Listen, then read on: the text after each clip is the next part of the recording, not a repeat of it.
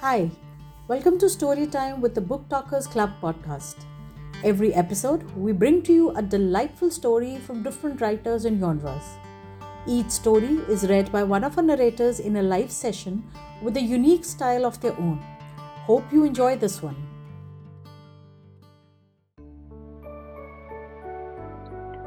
So this is a short story from Seven Japanese Tales. It's a collection of uh, short stories. So here you begin. Aguri is the name of the story, okay? Aguri, getting a bit thinner, aren't you? Is anything wrong? You're not looking well these days. That was what his friend T had said in passing when they happened to meet him along the Ginza a little while ago. It reminded Okada that he had spent last night with Aguri too, and he felt more fatigued than ever. Of course, he could scarcely have been teasing him about that. His relations with Aguri were too well known. There was nothing unusual about being seen strolling on the Ginza in downtown Tokyo with her. But to Okada, with his torn strength nerves and with his vanity, T's remark was disturbing. Everyone he's met said he was getting thinner. He had worried about it himself for over a year. In the last six months, you could almost see the change from the day to the next as his fine, rich flesh slowly melted away. He's, gone, he's got into the habit of furtively examining his body in the mirror whenever he took a bath to see how emaciated it was becoming. But by now, he was afraid to look. In the past, until a year or two ago, at least people said he had a feminine sort of figure. He had rather prided himself on it. The way I built makes you think of women, doesn't it? He says to such archly to his friends to, at the bathhouse. Don't get any funny ideas by now. But now, it was from the waist down that his body had seemed most feminine. He remembered often standing before the mirror and traced by his own reflection, running his hand lovingly over his plump white buttocks, as well rounded as the young girl's. His thighs and calves were almost too bulging, but it had delighted him to see how fat they looked, the legs of a chop house waitress alongside Aguri's slim ones. She was only fourteen then, and her legs were as slender and straight as those of any Western girl. Stretched out beside her, his in the bath, they looked more beautiful than ever, which pleased him as much as it did Aguri. She was a tomboy and used to push him over on his back and sit on him, or walk over him, or trample on his thighs as if she was flattening a lump of dough. But now, with miserable skinny legs he had, his knees and ankle had been nicely dimpled, but for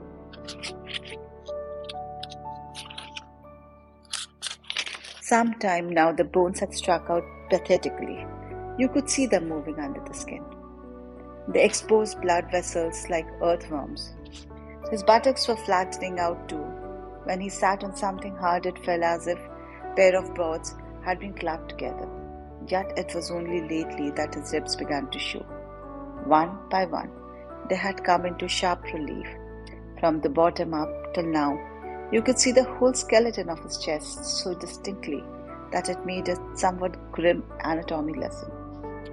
He was a heavy eater, that his little rounded belly had seemed safe enough, but even that was gradually shriveling at this rate. You'd soon be able to make out his inner organs. Next to his legs, he had prided himself on his soothed feminine arms. At the slight excuse, he rolled up his sleeves to show them off. Women admired and envied them, and he used to joke with his girlfriends about it. Now, even to the fondest eye, they didn't look at all feminine or masculine either, for that matter. They weren't so much human arms as two sticks of wood, two pencils hanging down beside his body, all the little hollows between one bone and the next, while deepening the flesh dwindling away. How much longer can I go on losing weight like this? He asked himself. It's amazing that I can still get around at all when I'm so horribly emancipated. He felt grateful to be alive, but also a little terrified. These thoughts were so unnerving that Okada had a sudden attack of giddiness. there was a heavy numbing sensation in the back of his head. He felt as if his knees were shaking and his legs buckling under, as if he were being knocked over backward. No doubt the state of his nerves had something to do with it, but he knew very well that it came from long overindulgence, sexual and otherwise, as did his diabetes, which caused some of his symptoms. There was no use feeling sorry now, but he did regret having to pay for it so soon, and pay, moreover, by the deterioration of his good looks, his proudest possession. I'm still in my thirties, he thought. I don't see why my health has to fail so badly. He wanted to cry and stamp his feet in rage. Wait a minute, look at that ring. An aquamarine, isn't it? I wonder how it would look on me. Aguri had stopped short and tugged at his sleeve. She was peering into a Ginza show window. As she spoke, she waved the back of her hand under Okada's nose, flexing and extending her fingers, her long, slender fingers, so soft they seemed made only for pleasure, gleamed in the bright May afternoon, sunlight with an especially seductive charm. Once in Nanking, he had looked at the sing song girl's fingers resting gracefully on the table like the petals of some exquisite hothouse flower, and the thought there were, could be no more delicate beauty than a Chinese woman's hand. But Aguri's hands were only a little larger, only a little more, like those of an ordinary human being. If the sing song girl's hands were hothouse flowers, hers were fresh young wildflowers. The fact that they were not so artificial only made them more appealing. How pretty a bouquet of flowers with petals like these would be. What do you think? Would it look nice? She poised her fingertips on the railings in front of the window, pressed them back in the half moon curve of a dancer's gesture, and stared at them as if she had lost all interest in the ring. Okada mumbled something in reply, but forgot it immediately. He was staring at her hands too, at the beautiful hands he knew so well. Several years had passed since he began playing with those with those delicious morsels of flesh, squeezing them in his palms like clay, putting them inside his clothes while like a pocket warmer, or in his mouth under his arm, under his chin. But while he was steadily aging, her mysterious hands looked younger every year. When Aguri was only 14, they seemed yellow and dry with tiny wrinkles, but now at 17, the skin was white and smooth. And yet, even on the coldest days, so sleek, You'd think the oil would cloud the gold band of her ring. Childish little hands, as tender as a baby's, as voluptuous as a hose. How fresh and youthful they were, always restlessly seeking pleasure. But why had his health failed like this? Just to look at her hands made him think of all they had provoked him to, all that went on in those secret rooms where they met, and his head ached for the potent stimulus. As he uh, kept his eyes fixed on them, he began to think of the rest of her body. Here in broad daylight on the crowded Ginza, he saw her naked shoulders and her breast, her belly, buttocks, legs, one by one, all the parts of the, her body come floating up before her eyes with frightening clarity in queer, undulating shapes. And he felt crushed under the solid weight of a hundred and fifteen or twenty pounds. For a moment, Okada thought he was going to faint. His head was reeling, he seemed on the verge of falling. Idiot! Suddenly he drove away his fantasies, studying, steadying his tottering legs. Well, are we going shopping? All right. They began walking towards Shimbashi station. Now they were off to Yokohama. Today Aguri must be happy, he thought. I'll be buying a whole new outfit. You'll find the right things for yourself in foreign shops of Yokohama, he had told her. In Arthur Bonds and the Lane Crawford, and that Indian jeweler and Chinese dressmaker. You're the exotic be- type of beauty. Japanese kimonos cost more than they're worth, and they're not even becoming to you. Notice the Western and the Chinese lady? They know how to set off their faces and figures to advantage, and without spending too much money at it. You ought to do the same from now on. and so Aguri had been looking forward to today. As she walks alone, breathing a little heavily in this early summer heat, her white skin damp with sweat under the heavy flannel kimono that hampers her long, youthful limbs, she imagines herself shedding those unbecoming clothes, fixing jewels on her ears, hanging a necklace around her throat, slipping into a near transparent blouse of rustling silk, or cambric swaying elegantly on tiptoes in fragile high heeled shoes. She sees herself looking like the Western ladies who pass them on the street. Whenever one of them comes along, Aguri studies her from head to toe, following her with her eyes and badgering her with questions about how he likes that hat or that necklace or whatever. But Okada shared her preoccupation. All the smart young foreign ladies made him think of an Aguri transfigured by Western clothes. I'd like to buy that for you, he thought, and this too. Yet, why could he be a little more cheerful? Later on, they would play like enchanting game together. It was a clear day with a refreshing breeze, a fine May afternoon for any kind of outing, for dressing her, her up in airy new garments, grooming her like a beloved pet, and then taking her on the train in search of a delightful hiding place, somewhere with a balcony overlooking the blue sea, or a room at a hot spring resort where the young leaves of the forest glistened beyond blue glass doors, or a glass, or else a gloomy out of the hotel in a foreign quarter. And there the game would begin, the enchanting game that he was always dreaming of, that gave him his only reason for living. Then she would stretch herself out like a leopard, a leopard in necklace and earrings, a leopard brought up as a house pet, knowing exactly how to please its master but one whose occasional flashes of ferocity made its master cringe. Frisking, scratching, striking, pouncing on him, finally ripping and tearing him to shreds, and trying to suck the marrow out of the bones. A deadly game. The mere thought of it had an ecstatic lure for him. He found himself trembling with excitement. Once again, his head was swimming. He thought he was going to faint. He wondered if he was might be dying. Now at least, at last, aged 34, collapsing here in the street. Oh, are you dead? How tiresome. Irene glances absent-mindedly at the corpse lying at her feet. The two o'clock sun beats down on it, casting dark shadows in the hollows of its sunken cheeks.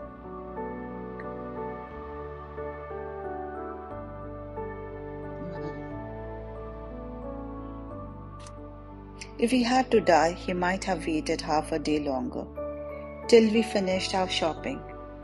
Aguri clicks his tongue in annoyance. I don't want to get mixed up in this if I can help it. She thinks, but I suppose I can't. Just leave him here, and there are hundreds of yens in pocket. The money was mine. He might at least have willed it to me before he died. The poor fool was so crazy about me, he couldn't possibly resent it if I take the money and buy anything I please, or flirt with any man I please. He knew I was fickle. He even seemed to enjoy it. Sometimes, as she makes excuses to herself, Aguri extracts the money from his pocket. If he tries to haunt me, I won't be afraid of him. He'll listen to me whether he's alive or dead. I'll have my way. Look, Mr. Ghost, I brought this wonderful ring with your money. I brought this beautiful lace trimmed skirt. And see, she pulls up her skirt to show her legs. See these legs you're so fond of. Those go- these gorgeous legs. I brought a pair of white silk stockings and pink garters too, all with your money. Don't you think I've done good? I've got a good taste. Don't you think I look angelic? Although you're dead, I'm wearing the right clothes for me, just the way you wanted, and I'm having a marvelous time. I'm so happy, really happy. You must be happy too for having given me all this. Your dreams have come true in me now. I'm so beautiful, so full of life. Well, Mr. Ghost, my poor love struck Mr. Ghost, who can't rest in peace now about a smile. Then I'll hug that cold corpse as hard as I can hug, it till his bones crack and he screams, Stop, I can't bear any more. If he doesn't give in, I'll find a way to seduce him. I'll love him till his withered skin is torn into shreds, till his last drop of blood is squeezed out, till his dry bones fall apart, and then even a ghost ought to feel satisfied.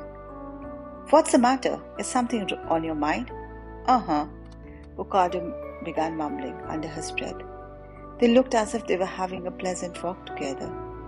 It ought, it ought to have extremely pleasant, and he couldn't share her gaiety.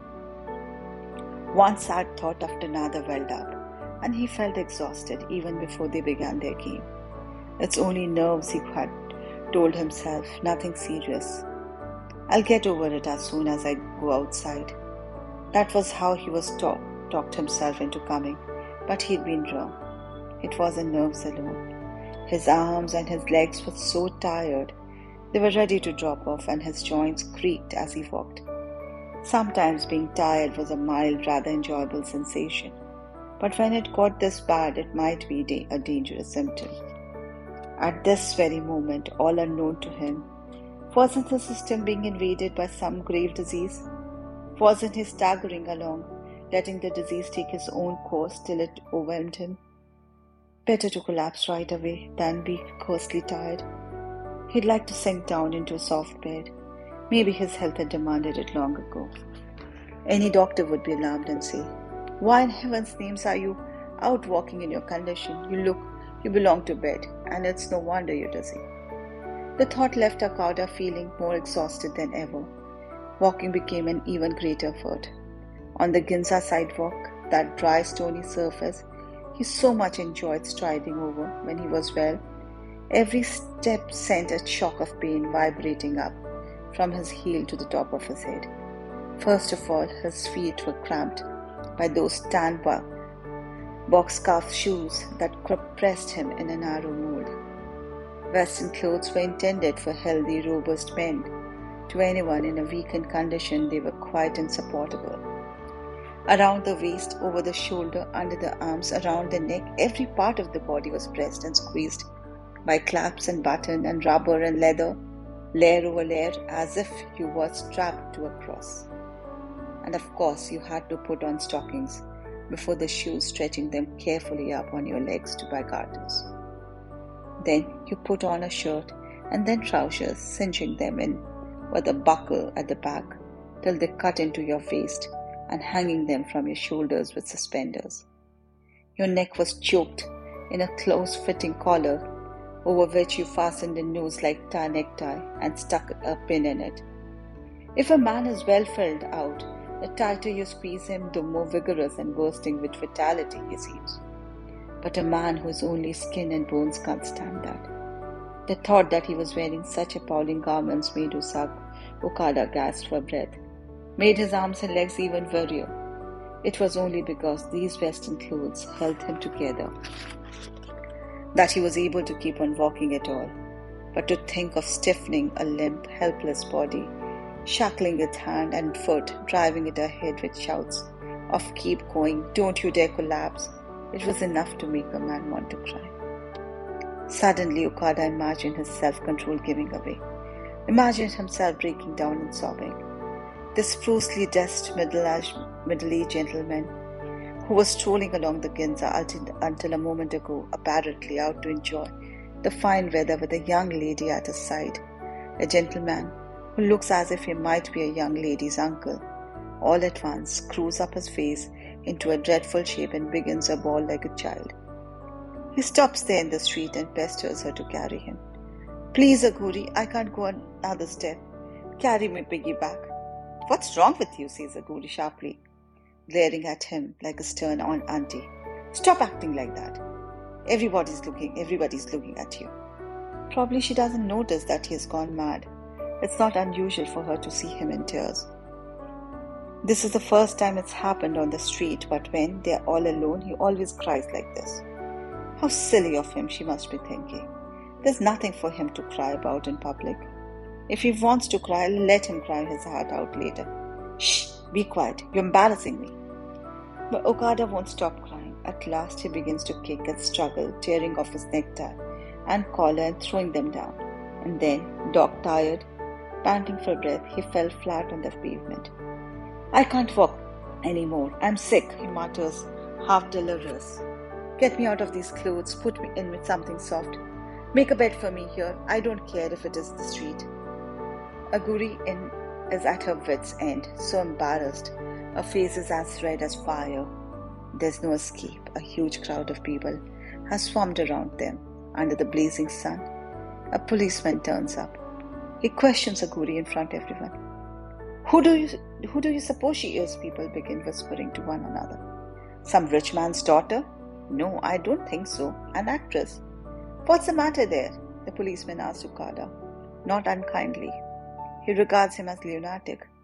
How about getting up now instead of sleeping in a place like this? I won't, I won't, I'm sick, I tell you. How can I ever get up? Still sobbing weakly, Okada shakes his head. He could see the spectacle vividly before his eyes. He felt as if he was actually sobbing. Papa, a faint voice is calling, a sweet little voice, not Aguri's. It is the voice of a chubby four year old girl in printed muslin kimono who beckons to him with a tiny hand. Behind her stands a woman whose hair is done up in a chignon. She looks like the child's mother. Teruko, Teruko, here I am. Ah, Osaki, are you there too? And then he sees his own mother, who died several years ago. She is gesturing eagerly and trying hard to tell him something but she is too far away. A veil of mist hangs between them. Yet he realizes a tear of loneliness and sorrow streaming down her cheeks. I'm going to stop thinking and thoughts like that, Okada told himself. Thoughts about mother, about Osaki and the child, about death. Why did they weigh so heavily on him? No doubt because of his poor health. Two or three years ago, when he was well, they wouldn't have seemed so overpowering but now they combined with physical exhaustion to thicken and clog all his veins. And when he was sexually excited, the clogging became more and more oppressive. As he walked alone in the bright May sunshine, he felt himself isolated from the world around him. His sight was dimmed, his hearing faded, his mind turned darkly, obstinately it upon himself. If we have enough money left, Aguri was saying, how about buying me a wristwatch? They had just some on Shimbashi station. Perhaps she thought of it when she saw the big clock.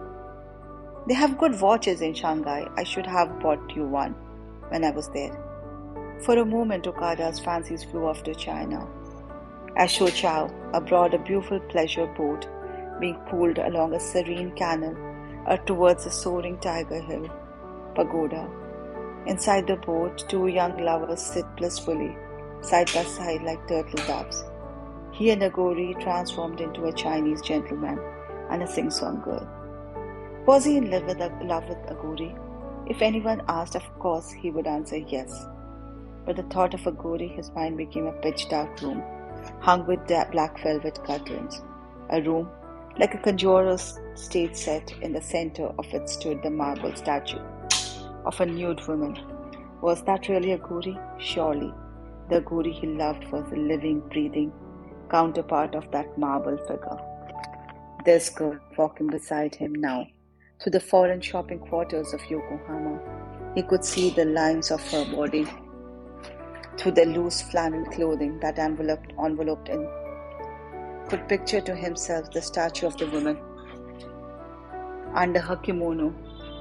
He recalled each elegant trace of the chisel Today he would adorn the statue with jewels and silks. He would strip off the shapeless, unbecoming kimono, reveal that naked woman for an instant, and then dress her up in western clothes. He would accentuate every curve and hollow, give her body a brilliant surface and lively flowing lines. He would fashion, he would fashion swelling contours, make his her wrist, ankles, neck all strikingly slender and graceful. Really, shopping to enhance the beauty of a woman you love ought to be like a dream come true. A dream? There was indeed something dreamlike about walking along this quiet, almost deserted street, lined with massive Western style building, looking into show windows here and there. It wasn't garish, like the Ginza, even in daytime, A hush lay over. Could anyone be alive in these silent buildings, with their thick grey walls where the window glass glittered like fish eyes reflecting the blue sky? A curious shop sign, curio shop sign in English caught his eyes. All kinds of Japanese fine arts, paintings, porcelains, bronze statue, and one that must have been for Chinese tailor. Man Chang dressmaker for ladies and gentlemen. And also James Bergen jewelry, rings, earrings, necklace, foreign dry goods, groceries, ladies' underwears, dra- draperies, tapestries, embroideries. Somehow, every ring of these words Every ring of these words uh, in his ear had a heavy, solemn beauty of sound of a piano. Only an hour by the streetcar from Tokyo, yet you felt like you have arrived at some far off place. Still, that made the goods within seem all the more curiously enticing. Okada and Aguri went up and down the street several times, past a shoe shop, a milliner's shop, a jeweler, a furrier, a textile merchant, if he handed over a little of his money, any of the things in the shop would have clung fast to her. White skin, coil around her lithe, graceful arms and legs, become a part of her. European women's clothing weren't things to wear. They were a second layer of skin. They were, merely weren't wrapped over and around the body, but dyed into its very surface like a kind of a tattoo decoration. My darling Aguri, all these who were who, all these were modeled to statue of women which as you, blue, purple, crimson skins, all were formed to your body. It's you who did them. There, your outer skin is waiting to come to life. Why, when you have such superb things of your own, do you wrap yourself up in clothes like baggy, shapeless kumar? Yes, sir, for the young lady, just what does she have in mind? A Japanese clerk had emerged after the dark black room of a shop and was eyeing Aguri suspiciously. They had gone into a modest little dress shop because it seemed least forbidding. Not a very attractive one, to be sure, but there were glass covered cases along both sides of the narrow room, and the cases were full of dresses. Blouses and skirts, women's breasts and hips dangled overhead. There were low glass cases in the middle of the room, two displaying petticoats, chemises, hosiery, corsets, and all manner of little easy things. Nothing but clothes, soup, slippery, soft fabrics, literally softer than woman's skin. Delicately crinkled silk crepe, glossy white silk, fine satin. When Aguri realized that she had would soon be clothed in these fabrics like a mannequin, she seemed ashamed, ashamed of being eyed by the clerk and shrank back shyly losing all her vivaciousness, but her eyes were sparkling as if to say, I want this and that and that. I really don't know what I have done. I'd like. She seemed puzzled and embarrassed. What do you think? she whispered to Okada, hiding behind him to avoid the clerk's gaze. Let me see now, the clerk spoke up briskly. I imagine any of these would look good at you. He spread out a white linen like dress for her inspection how about this one? Just hold it up to yourself and look at it, and you'll find a mirror over there. Aguri went before the mirror and tucked the white garment under her chin, letting it hang down loosely. Eyes upturned, she stared at it with a glum look of, of a fretful child. How do you like it? Okada asked. Hmm, not bad. It doesn't seem to be linen though. What's the material? That's cotton voile, sir. It's fresh, crisp kind of fabric very pleasant for to the touch. And the price? Let's see. Now this one, the clerk turned towards the back room and called in startlingly loud, loud voice. Say, how much is a cotton voile? 45 yen? I'll have to be altered, Okada. Can you do it today? Today? Are you sailing tomorrow? No, but we are rather in hurry. Hey, how about it? The clerk turned and, sou- and shouted towards the back room again. He says he wants it today. Can you manage it? See if you can, will you? Though a little rough spoken, he seemed kind and good natured. We'll start right now, but it'll take at least two hours. That will be fine. We still need to buy shoes and a hat and the rest. She'll want to change into a new things here. And what is she supposed to wear underneath? It's the first time ever she's ever had western clothes. Don't worry, we have all those too. Here's what you start with you slipped a silk brazier out of a glass case. Then you put this on over it and then step into this and this below. They come in different style too, but there's no opening, so you have to take it off if you want to go to the toilet. That's why Westerners hold their water as long as they can. Now this kind is more convenient. It has button there. You see, just unbutton and you'll have no trouble. The chemise is right 8 yen, the petticoat is about 6 yen. They're cheap, com- uh, cheap compared to, with kimonos, but see what beautiful white silk they're made of. Please step over here, I'll take your measurements. To the flannel cloth, the dimensions of the head and form were measured around her legs, under her arms. The leather tape was worn to investigate the bulk and shape of her body. How much is this woman worth? Was that what the clerk was calculating? It seemed to Okada that he was having a price set on Aguri, that he was putting her on sale in the slave market. But about six o'clock that evening, they came back to the desk shop with their other purchases shoe, a hat, a pearl necklace, a pair of amethyst earrings. Well, come in. Did you find some nice things? The clerk greeted them in a breezy, familiar tone. It's all ready. The fitting room is over here. Just go in and change your clothes. Okada followed Aguri behind the screen, gently holding over one arm the soft snowing garments. They came to a full length mirror, and Aguri, still looking glum, slowly began to undo her sash. The statue of woman in Okada's mind stood naked before him. The fine silk snaggered on his fingers as he helped apply it on his skin, going round and round the white figure, tying ribbons, fastening buttons and hooks. Suddenly, Aguri's face lit up. With a radiant smile, Okada felt her head begin to swim. That is the story. Thank you for listening. You can join our live sessions on Clubhouse and connect with us on Twitter at Book Talkers Club.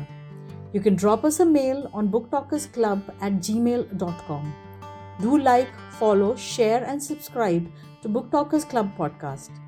See you around soon for another episode. Have a great day.